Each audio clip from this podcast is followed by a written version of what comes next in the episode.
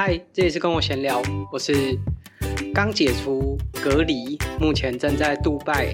借由观光苦中作乐的阿根。哇，好长哦！今天的日期呢，我们录音的时间非常非常的晚，即便是在杜拜也很晚，是四月十号的晚上十一点半。那今天呃，是已经是解除隔离之后的两天了。在杜拜这边呢，他们解除隔离的标准非常的明确，就是只要确诊过后的十天，PCR 检验过后的十天，无论你的最后一次检验结果是怎么样，你都可以解除隔离。那阿根自己其实是蛮担心的啦，所以我就自己有买了这个快筛，然后先做快筛之后再去做 PCR。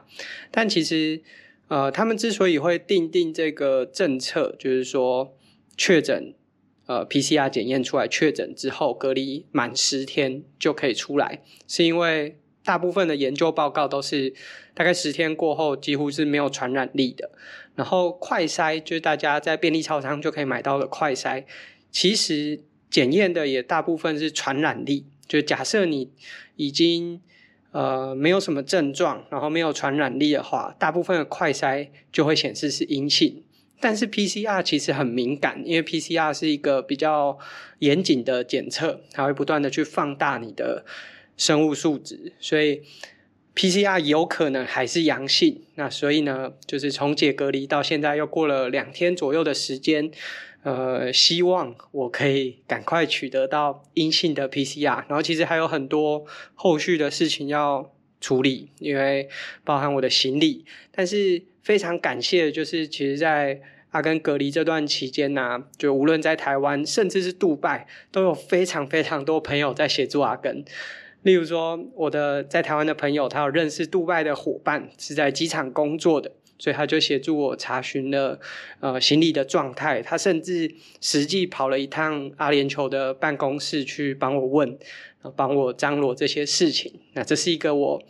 素昧平生。在杜拜的伙伴，然后后来我解隔离之后，我们两个也碰面了。他提供了我在杜拜这边捷运的卡片，所以真的非常感谢。那台在台湾的方面呢，就是我们 Try to Go 三项玩不完的共同主持人亮亮，因为他是心肺的物理治疗师，他也帮我查了文献。然后因为我自己在呃隔离期间就做了两次 PCR，其实我已经第二次做 PCR 的时候已经没有症状了，可是。它还是显示阳性，所以我就哦很苦恼啊，在担心说到底这个从阳性变成阴性通常要多久的时间？然后有去查了，亮亮就帮我查了这个文献，呃，对我来说就是心里会稍微放心一点点啦。但是在还没有坐上台湾到台湾的飞机之前，其实心情都是还是很漂泊不定的。然后，另外就是 Try to Go 三项玩不完的共同主持人志祥，他自己在国家队很忙，但是他挺身而出，因为接下来这个礼拜礼拜三，我们还是没有办法更新三项玩不完的 EP 五十 QA，所以志祥挺身而出，他说他要 cover 掉这一集的节目，他会自己做川样田三项的节目来 cover 掉，所以真的很感谢所有的伙伴，当然包含我的家人，就是。嗯，没办法回家。那包含我太太，她现在是怀孕的，然后她会和我分享小朋友在肚子里的感觉，我都好希望可以赶快回家。我相信其实他们心里也都就是蛮不安定的，但是他们并没有表现出来，所以我好想赶快回家看看他们，然后让他们知道说我也很平安。那。呃，解隔离之后这两天，我就是比较有机会可以出来走走。然后说真的，杜拜虽然没有说每个人都非常，呃，像台湾这样子戴口罩啊，或者是勤洗手、保持社交距离，但是相较于南非，我觉得是。更严谨的一些，就包含他们随随处都可以看到这个戴口罩的标示，然后无论是司机啊，还是工作人员，就是卖场啊这些工作人员，大家的呃至少都有做到。那当然很多是游客，那游客可能从世界各地来，做的完整程度可能不一，但是只要有人提醒，其实他们都还蛮呃守秩序的啦。就在杜拜，所以杜拜现在的确诊人数可能也相对是安全的。就以这么多游客来说，他们每天的确诊数其实算是低的。当然，不采检就绝对不会确诊，所以也有可能是因为他们并并没有那么主动的在采检。大部分采检的都是像我这样子的游客，因为有可能需要飞下一个地方，然后有做采检，所以才会有这个阳性的个案。那总之。啊，这是目前在杜拜的状况。那我这几天也出去走走。呃，在这个礼拜，我应该也会上传一支影片。就无论我有没有办法顺利回台湾，我会上传一支影片。这个受疫情影响，很多运动员在去年甚至今年都会讲说受疫情影响。我现在真的可以讲这句话，因为没没办法做什么运动训练。虽然我的饭店有泳池和健身房，但是。呃，泳池没有办法做训练啊，因为超小。但是健身房可以稍微做一点训练。受疫情影响呢，我现在从原本这种运动类的 YouTube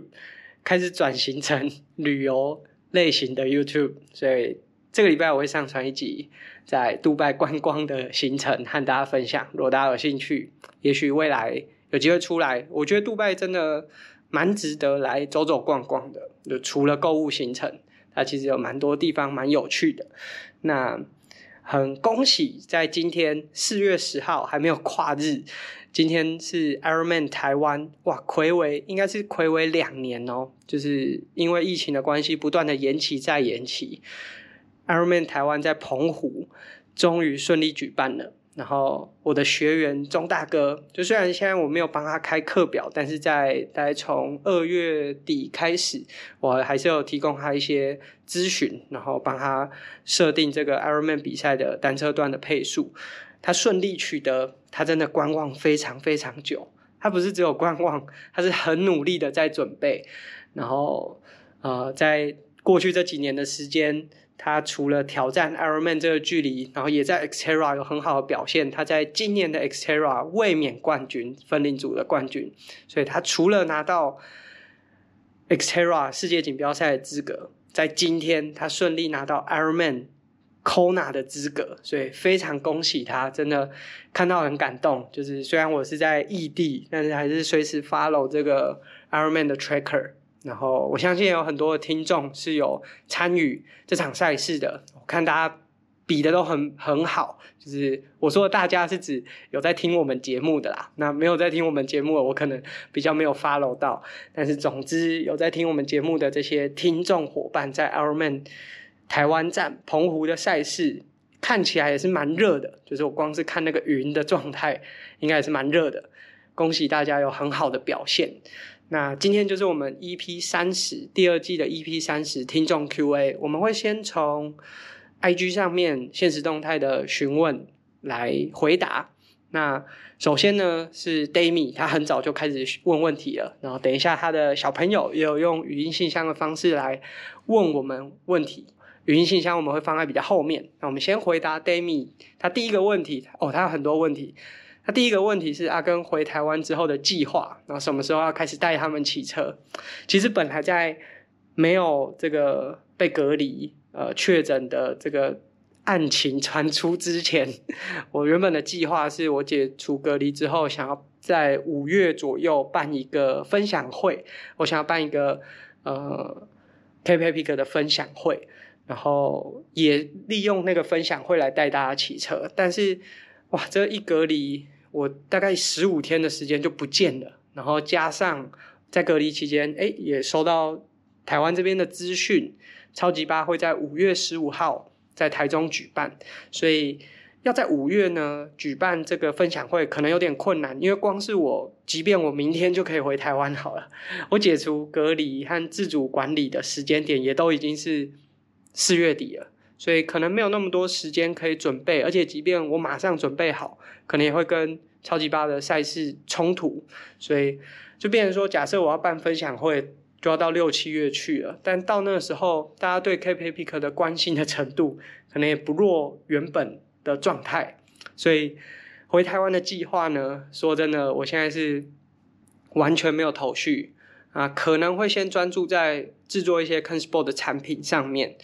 那另外就是 Try to Go 三项玩不完的 Podcast，因为其实我们持续的有在跟一些品牌商合作，那我也希望说，哎，也许有一些在支持我们 k p e p i c 赛事的品牌商，如果有兴趣的话，我们也可以在跟我闲聊的节目里面去做一些合作。啊，不过这个可能都是要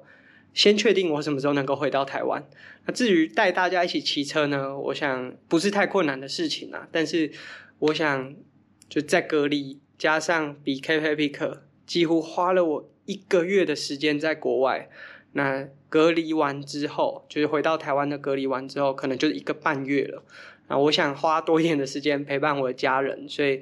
不确定实际可以带大家一起出去骑车的时间是什么时候。不过不会像之前在准备 Cape Cape Epic 那么困难，所以大家可以期待一下。那如果大家有任何兴趣，最好是平日啦。如果是平日的话，就对我来说会更适合一点，因为平日的话我就不用。刻意把时间排出来。那再来，Demi 的另外一个问题是回台湾最想吃什么？然后其实我在隔离期间，我订了鼎泰丰，已经哎稍微吃到台湾的食物，蛮开心的。那说真的，我现在即便就是回到台湾，只能吃这种五十块的排骨便便当，不知道现在台湾还有没有五十块的排骨便当啊？但我意思就是说，这种最平价的食物对我来说都很开心的，因为。在杜拜这边，现在解隔离了，虽然出去吃并不会吃的不好，但是这口味来说，就是还是想念家乡的味道。最后，Demi 有问的一个问题，是我看到蛮赌烂的哦，所以我就不在这里回答。但我只能说，人不要太自大。他这个问题呢，我不想要放在节目里面回答，但是 Demi 看听到的话，应该就可以知道我在讲什么。那另外，Demi 的先生。Michael 他也完成了 Xterra 赛事，但是他问说，今年的 Xterra 比第一次参赛状况还要差，呃，因为抽筋差一点就被关门，跟预想的完全不一样，那该怎么检讨？说真的，我没有看到你比赛的状况，我也不知道当天的甚至是天气条件，我也不知道当天到底是怎么样的情况。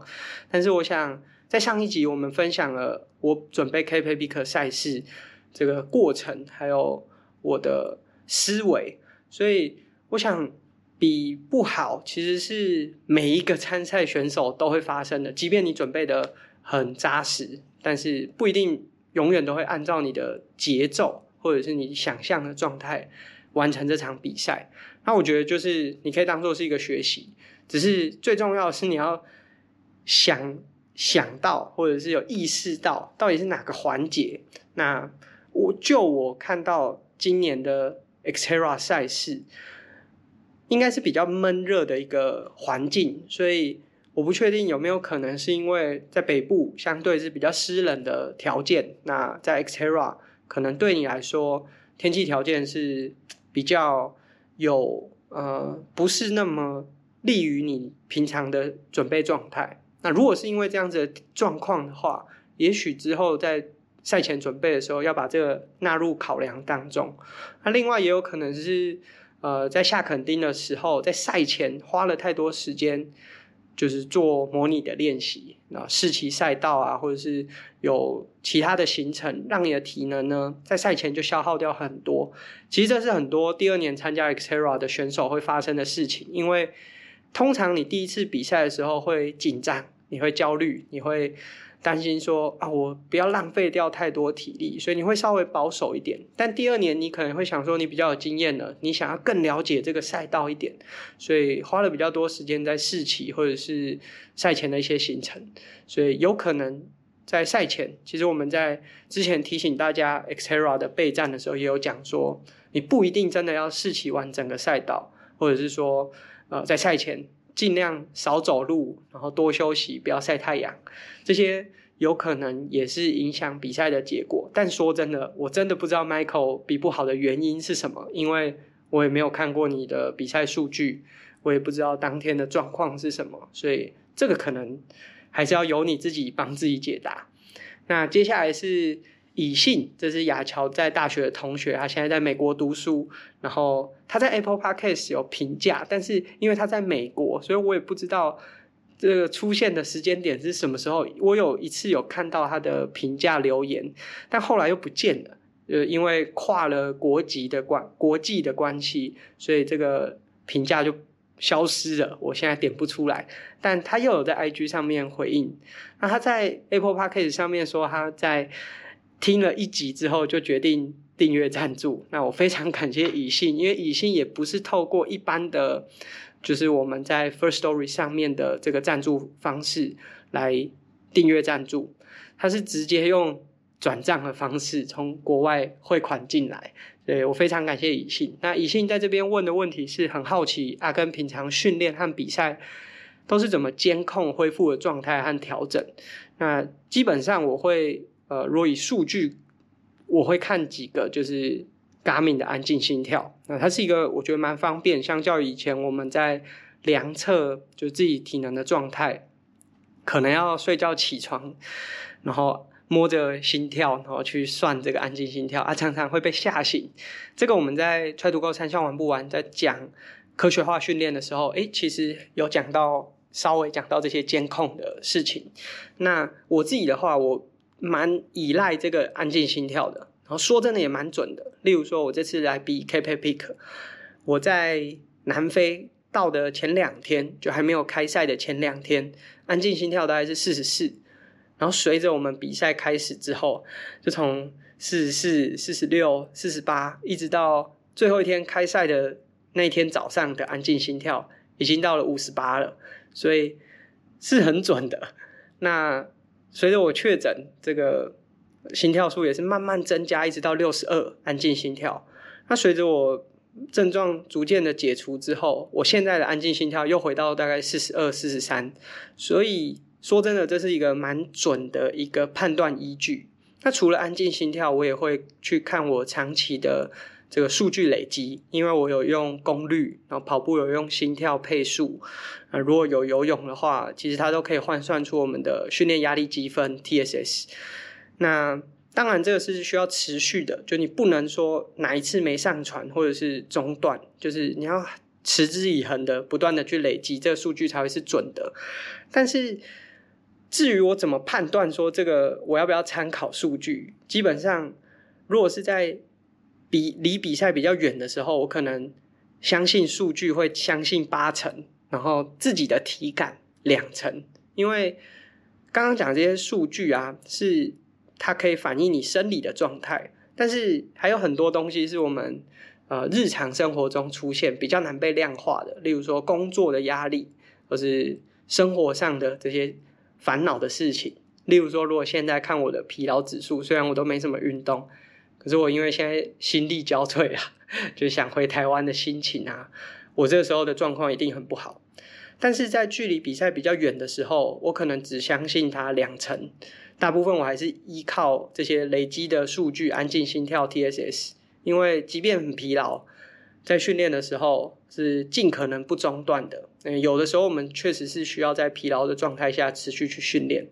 但如果说，例如说在 KPI Pick 赛前一个月，我就会相信自己的体感六成，数据四成，因为这时候呢，宁愿少练，因为这时候多练其实没什么意义。我宁愿少练，安全一点，也不要让自己呢，就是。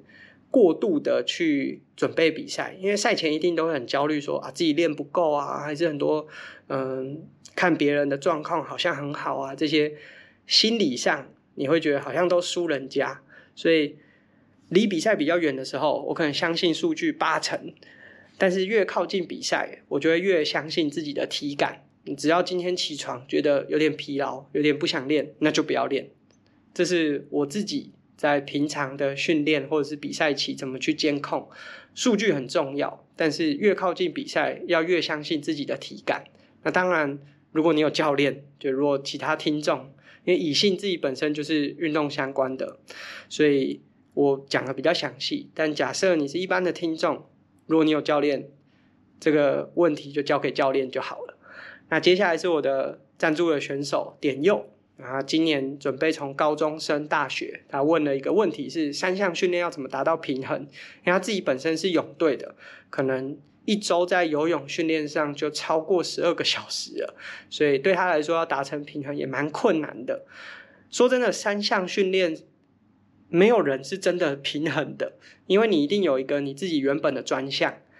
擅长的项目，然后你会有需要加强的项目。以游泳选手来说，比较常会需要加强，一定是跑步。但当你把跑步的比例拉高，除了受伤的风险会提升，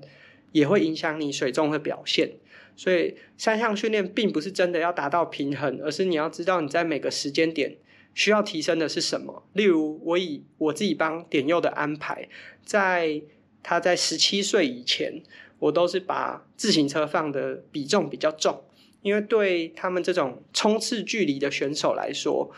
他可能在赛段的前段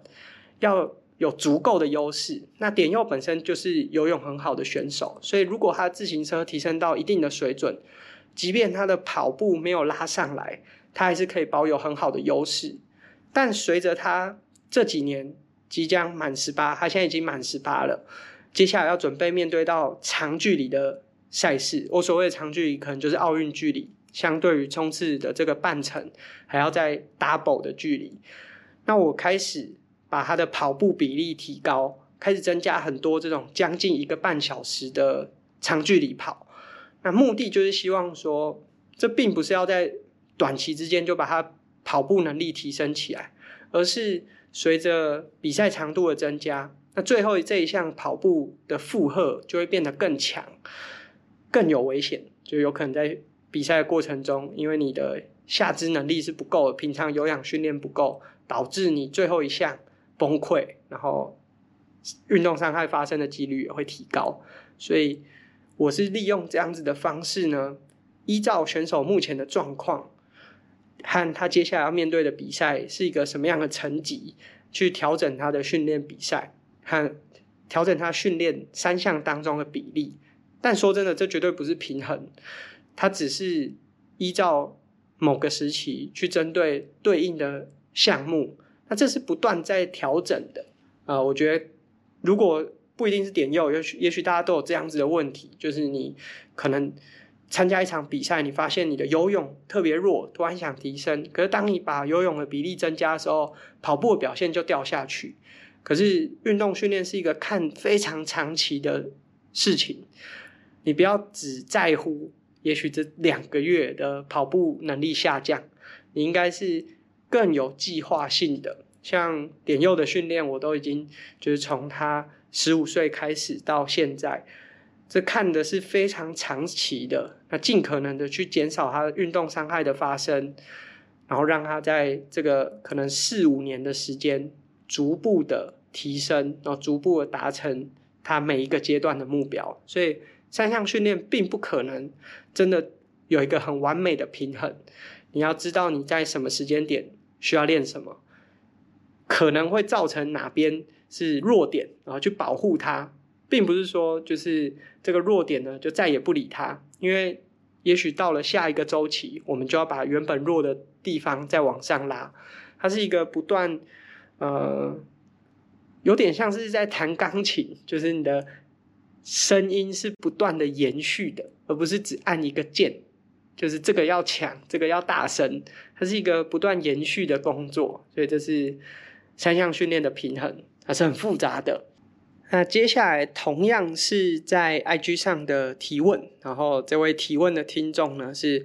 RML，他的问题是准备赛事的时候不小心受伤了，那恢复后的第一次练习。进度落后，心态该怎么调整？其实我觉得重点就是你要忘记你最好的那个时刻，就无论你是因为受伤，还是有什么样的原因停滞训练，然后重新回到这个训练的轨道上，你的表现一定会和原本在受伤前有非常非常大的差异。你即便没有受伤，只要有中断，体能就会开始往下滑。那如果永远都记得自己。最状况最好的时候，然后用那样子的心态或者是配速去进行训练的话，一定会有很大的这种挫折或者是冲击，无论是心理上的还是生理上的。那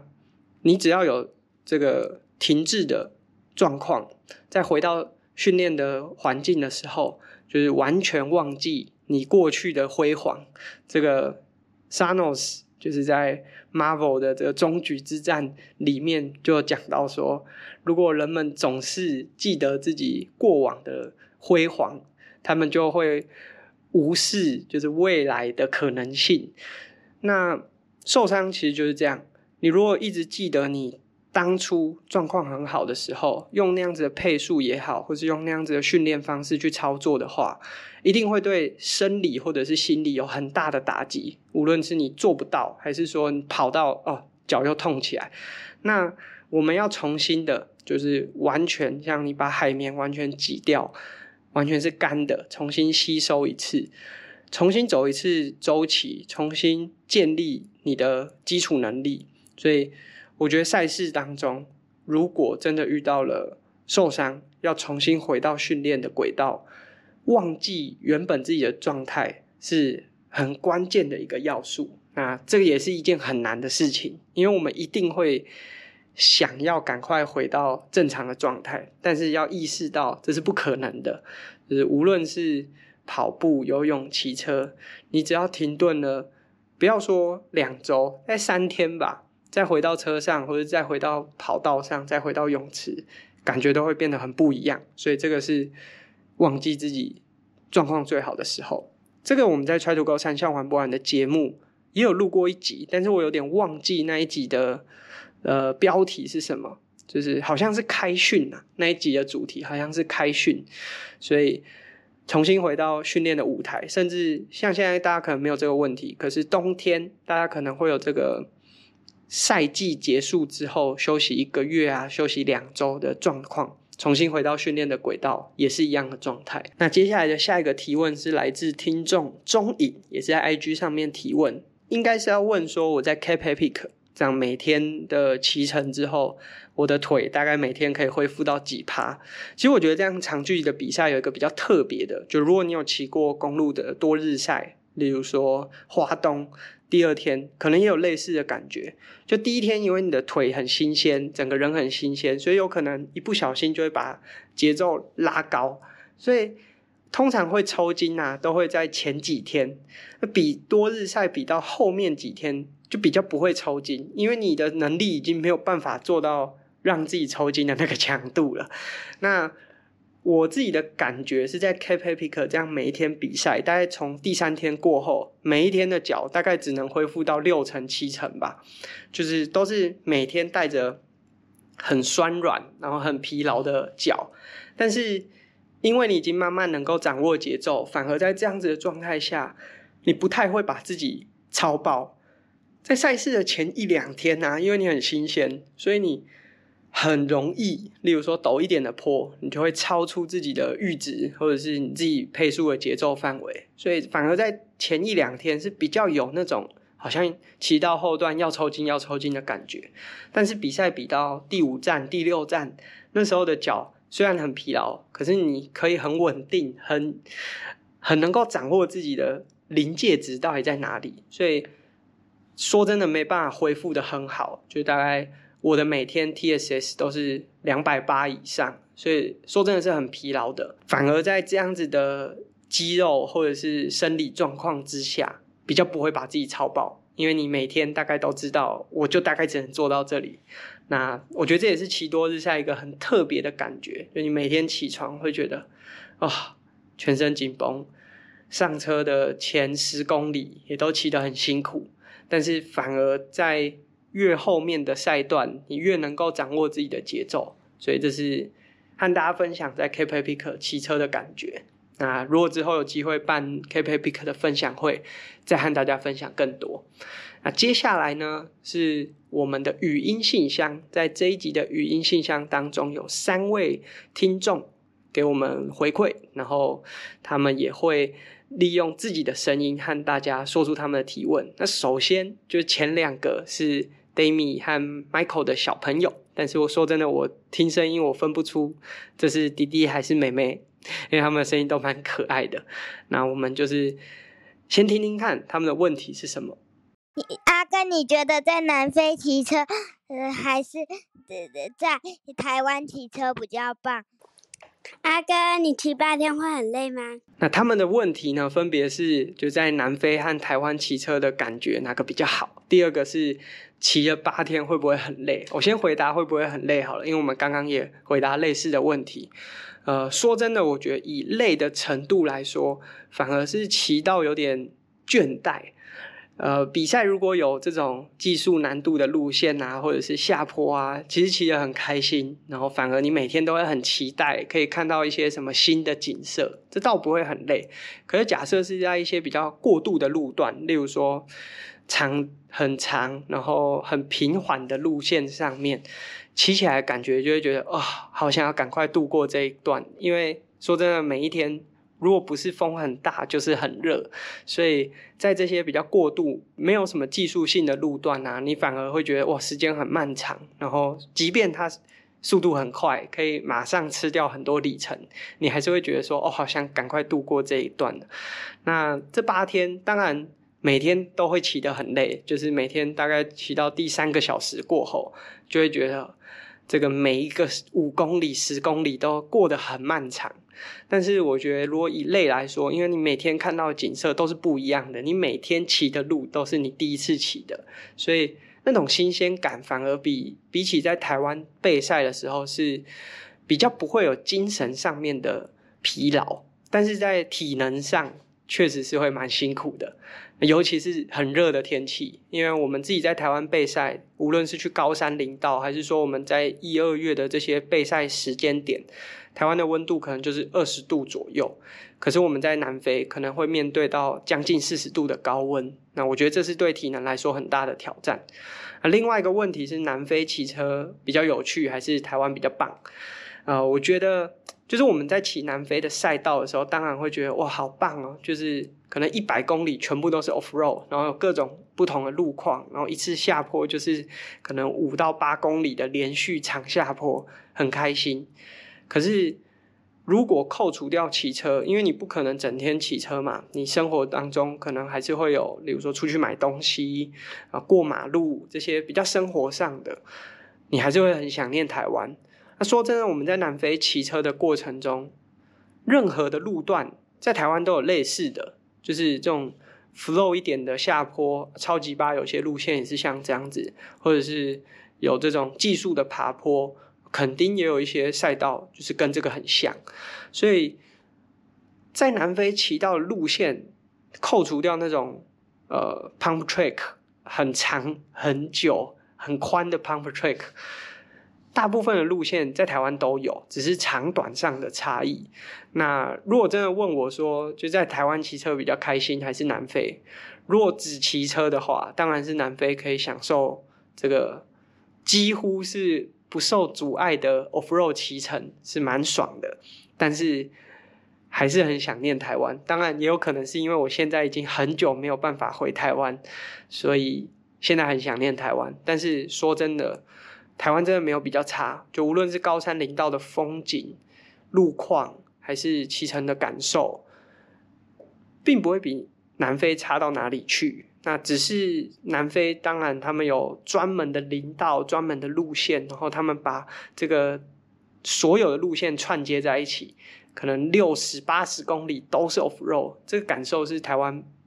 不太可能做到的。但是如果我们去想象，就是这个土地面积和空间环境的话，其实台湾真的还是很棒，所以我们不用整天就是一直讲说。啊，台湾就是哪里比不上人家。说真的，台湾也有很棒的地方，大家真的要先出去感受一下，没那么好的地方在哪里。可能回台湾的时候，会更有对台湾更有自信一点。